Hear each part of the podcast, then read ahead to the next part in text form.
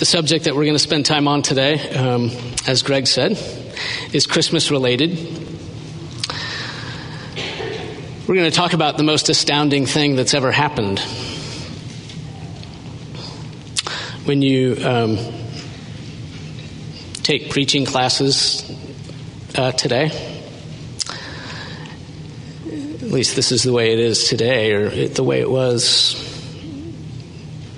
10 years ago when I was taking preaching classes. They say, um, in order to get people to listen to your sermon, you should say something at the beginning that will serve as kind of a hook to get people engaged and want to listen. Um, I'm going to talk about the most astounding thing that's ever happened today. I hope that's enough for you. We're going to talk today about the incarnation of God. God taking a body and being born in real time.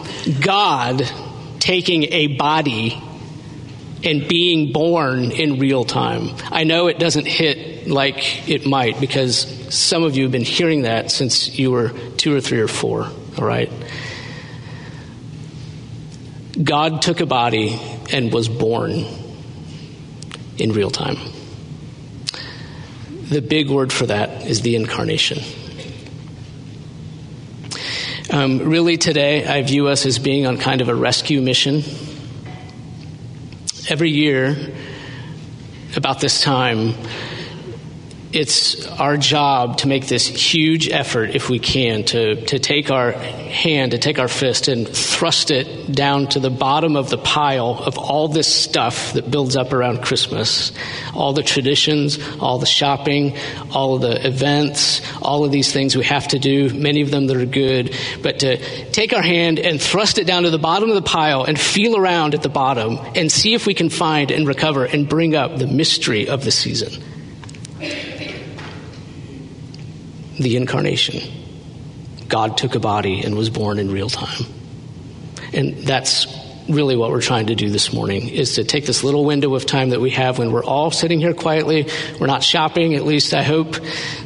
You're not shopping on your phone. I see you out there. I hope that's the Bible app that's open.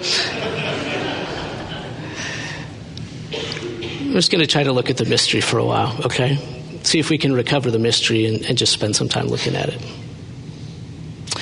If you found your way to John 1, if you're able to stand, let's uh, stand for the reading of the word. John 1:14. So not at the beginning, down to verse 14. And the word became flesh and dwelt among us, and we have seen his glory glory as of the only Son from the Father, full of grace and truth. Father, glorify your Son by feeding our souls on this word. Amen. Please be seated. This conversation is going to involve everybody, I hope um, whether you are a follower of Jesus or not, believer or unbeliever. Um, I hope this conversation will involve all of us. If you're, if you are not a believer in Jesus, I know that there are several things that might be keeping you from taking that step. And if you'll allow me, I'll just name three examples. Three possibilities that might be keeping you from taking the step of placing your faith in Jesus. I, I mentioned these three because these are three of the most common possibilities. One of them is that you may struggle, um, you may struggle intellectually with the idea of the resurrection of Jesus from the dead. That can't happen. That's a problem for you. You may struggle intellectually with the idea of Jesus working miracles. Um, when Jesus came, according to the gospel testimony, he worked miracles. He, he did things that defy the known laws of biology and physics, and that might be a problem for you. You may struggle intellectually with um, the idea of Jesus as the exclusive way to God. Jesus claimed, and we hold him up to be the only pathway to God. And that may be a problem for you because you survey the world and you see um, other forms of spirituality and other kinds of religions that um, seem good, that like their adherents are, are kind, look like they're living good and, and fruitful lives. And it just represents a problem for you that Jesus could be the exclusive, the only way to God. Now, if you struggle with any of those three things, there are a couple of things that I would like you to know. First thing that I'd like you to know is that some Christians struggle with those things. I have struggled with some of those things in the course of my walk. How could this be true? Say it's more of a struggle of understanding how could this be true than doubting that it's true. So, one thing that I'd like you to know it's, it's not just you. If you're struggling with those things intellectually, The other thing that you should know, whether you are a Christian or not a Christian, is that as difficult as some of these things may be, the resurrection, the miracles, the exclusivity of Jesus, the real point of wrestling, the real point of wrestling is not with the resurrection. And the real point of wrestling is not with the miracles that Jesus worked. And the real point of wrestling is not with the exclusivity of Jesus. The real point of wrestling is the incarnation. If God really did take on flesh and become a man in Jesus, the resurrection of this man is to be expected.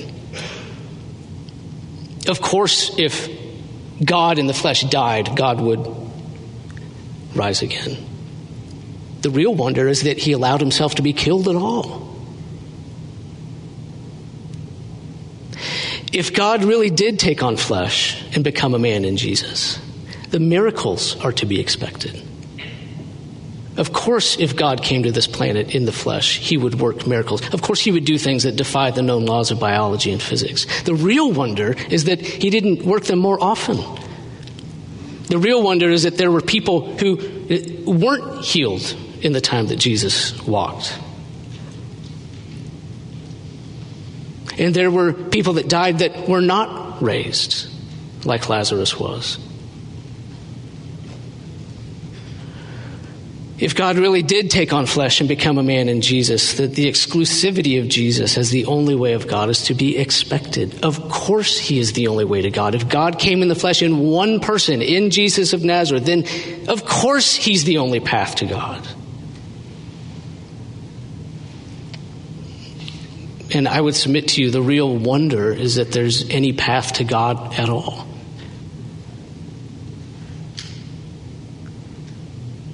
The real wonder in this world isn't that there's only one way to get to God and wow, how exclusive is that? That's not the real wonder. The real wonder is that God has provided a pathway to Him at all, to a world of humanity that has rejected Him and that is opposed to His law.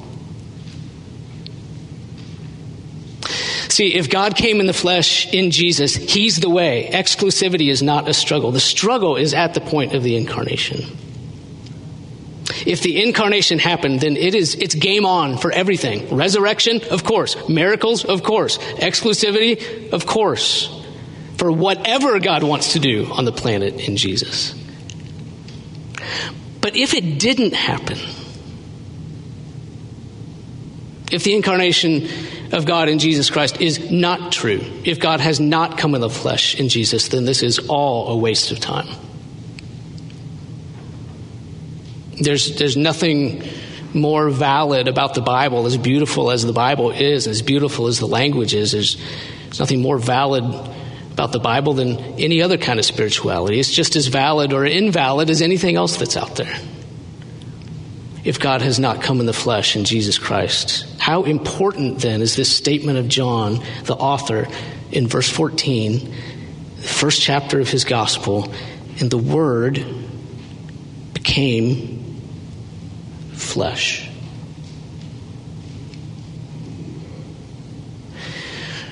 Now, one problem that presents itself right away is what is this use of the word? What, what does that mean? The word became flesh. Why doesn't John just say, and the Son of God became flesh? What is, What does he mean? Why does he say, and the word became flesh? Well, it's not just here in verse 14. If, if you have a Bible open in front of you, notice at the very beginning, verse 1, John writes, in the beginning was the word. And the word was with God, and the word was God. And then later on down, verse 14, and the Word became flesh and dwelt among us. So, what's going on with his choice of wording here? Well, one thing that's happening is that John is trying to explain the unexplainable. Like, how would you ever explain the color red to someone who's never seen red, right? You've probably heard that little mental exercise before. Just try to explain a color to someone. How do you explain what red is like to someone who's never seen it? Well, John has a similar problem in describing who Jesus is. How do you explain to Jews, for example? How do you explain to Jews that the God who is one, that's the Jewish understanding, that the God who was one has a son who is also God, but not a separate God or a lesser God? How do you explain that? On the other hand, how do you explain to Greeks who are also reading your work? How do you explain Jesus to them? The Greeks at that time believed something very Star Warsy. Like eerily Star Warsy. They believed that there was one great ruling principle in the whole universe guided everything. It bound everything together. Everyone had a, a spark of it within them. It was the one great explanation for everything. It bound everything together. All of life came from it. See, isn't that Star Warsy? They had a term for it. They didn't call it the force. They called it the logos.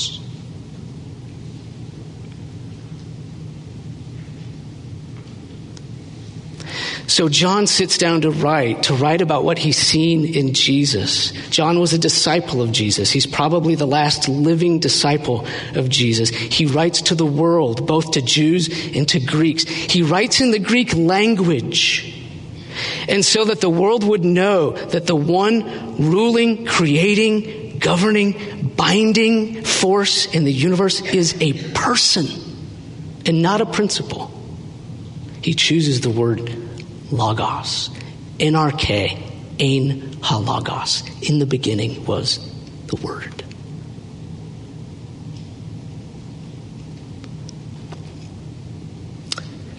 He's got the Greeks hooked at this point. Wow, the Logos is a person? He's also got the Jews hooked because look at the way he cho- chose to write this sentence. In the beginning. He's writing in parallel with the Hebrew scriptures that they've been reading for all those years. That's how the Jewish scriptures start. In the beginning, God created the heavens and the earth. And John sits down to write, in the beginning. See, it's a, it's a Jewish formulation with Greek terminology. It's a gospel for the world. It's an explanation of the one God and three persons who created all of life. And not only that, who not only created all of life, but apparently, according to John, took a body and entered into relationship, personal relationship, eye contact relationship with his very creation. This is an astounding assertion. Everything rides on it the incarnation of God. Christians believe that God is three persons Father, Son, and Holy Spirit. And that God, the second person, God the Son, is the one who took a body and was born in real time as Jesus of Nazareth, first century Palestine. Jesus of Nazareth, God incarnate. Do you believe this?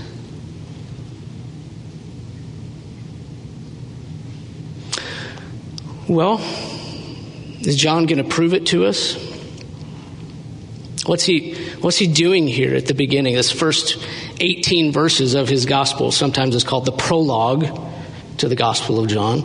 What's he, what's he doing? He's asserted this most astounding thing that's ever happened, upon which everything rides, that God took a body, was born here in real time. What's he going to do with the statement? Is he trying to prove it? Does he tell us here? Does he give us proofs that what he's saying is true? No, not here. That's what the whole rest of the gospel is for. He spends the whole rest, it's 21 chapters, the gospel of John. The whole rest of the gospel is John systematically laying out these proofs that Jesus really is God in the flesh. All the signs that he did, what he said, that's the whole rest of the gospel. He's not going to prove it here. So, what's he doing here at the beginning? Is he trying to tell us why it happened? Is he trying to tell us why God did this? No, he's not doing that either. That has to wait till chapter 3, the most famous verse in the whole Bible. John 3:16 tells us why the incarnation happened. Greg told us just a moment ago, for God so loved the world that he gave his only son. That's the why. John 3:16 is the why of the incarnation. Love. Love is the explanation. God is love, but that'll have to wait till chapter 3. Here at the beginning, John just gives us the results. He tells us what happened. He gives us a summary of what happened when God came in the flesh. And we could summarize his summary with two words. They both start with R. What happened when God came in the flesh? Revelation. People saw what God is like, full of grace and truth. People saw that. Verse 18, the very last sentence of his prologue, tells us that no one has ever seen God, but the only God who's at the Father's right hand, he has explained him to us. That is, when people saw Jesus, it was an explanation of what God is like. They saw God in him. There was revelation. That's what I mean by revelation. People saw what God is like. And of course, the other thing that happened that also starts with an R is rejection. That largely Jesus was rejected. People saw what God was like in Jesus and they rejected him. That's verses 10 and 11. He was in the world, and the world was made through him, yet the world did not know him. He came to his own, and his own people did not receive him. Revelation and rejection. That's what John does at the outset. He just gives us a summary of the results. He's not proving the incarnation, he's not explaining it, he's just telling us what happened. Now, what does all this mean for us? What does this mean for you?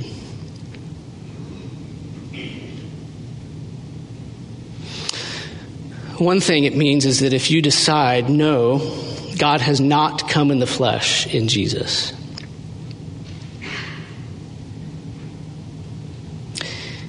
you do nothing original. If that's where you choose to take your stand, and if that's the position that you adopt relative to Jesus, that God did not come in the flesh in Jesus Christ, you side with the majority. Are you comfortable with that? Are you comfortable with adopting the position of the majority of people that looked at him here, that look at him still? Are you comfortable sitting in that position?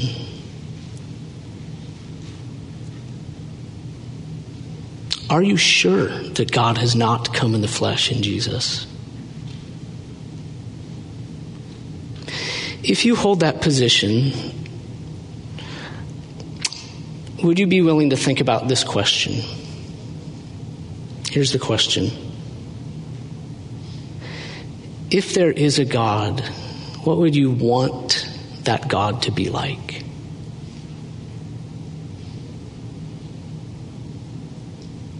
Would you want that God to be supreme love?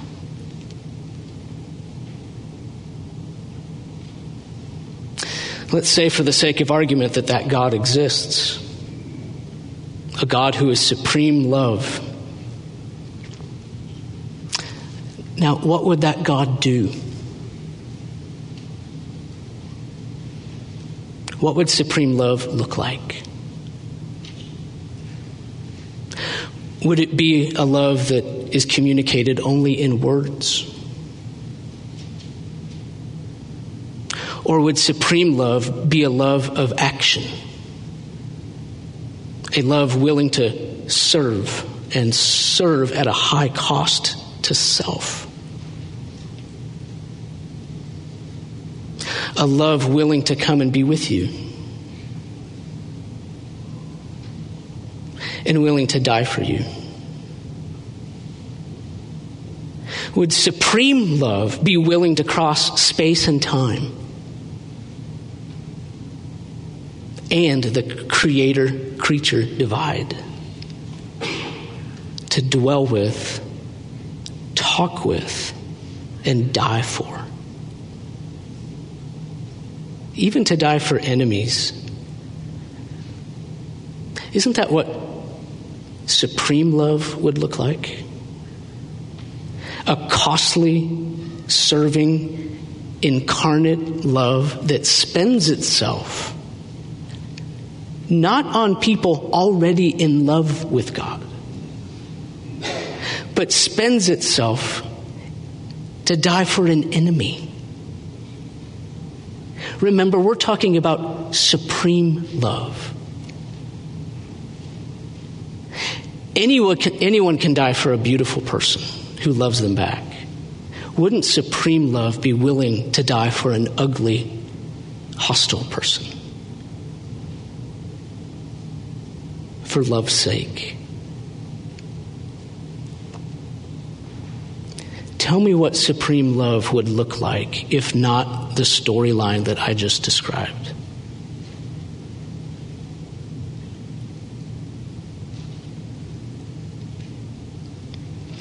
If you are convinced that the highest virtue is love, and if you're convinced that the essence of love is self sacrifice for the benefit of someone else, if that's what you hold up as best,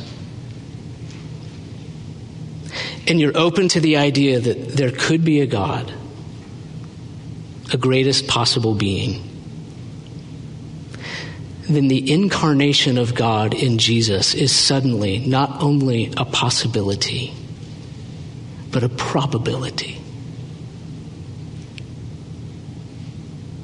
It is what we could very well expect that God would do. If God is supreme love. This is what he would do, and this is exactly what he has done. This is what the Bible asserts.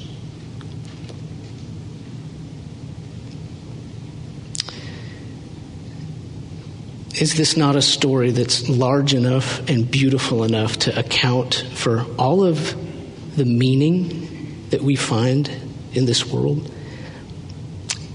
And all of the beauty that we see in this world? and, and the and not only that, but the depth to which we ourselves feel the emotion of love. It takes a really big story to explain all of those things we see and feel in this world. Ask yourself does not this story provide a reasonable explanation for why we should feel these things to the depth that we do?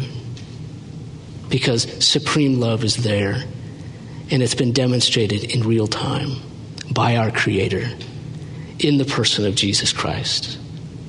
Everything else, everything else that attends to Jesus, which you, which you may have been just reclining on, saying that that's a reason why I, I don't believe in Him. The resurrection, the miracles, the exclusivity, yes, I know it can be difficult to wrap our minds around those things, but it all depends on the incarnation. If the incarnation is true, all of those things are of course.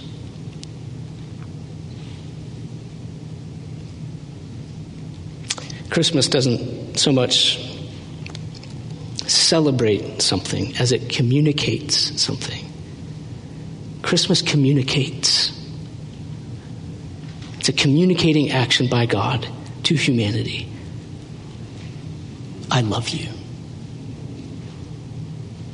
Isn't that just what you would hope your Creator would say to you after surveying your whole life and knowing your every thought and every action that He could look at you and communicate to you, I love you more than you could ever imagine. And this is what I've done to communicate that to you. I want to invite you to stand with me. We're done.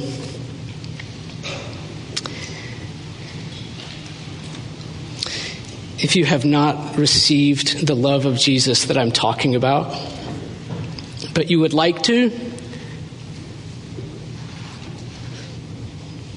we're all going to pray. And just pray this prayer along with me. Lord Jesus, I am a sinner. You are the only Savior. Have mercy on me, Jesus. I need you. I receive you. Amen.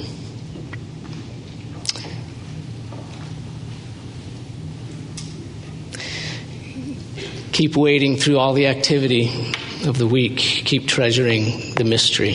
The Word became flesh.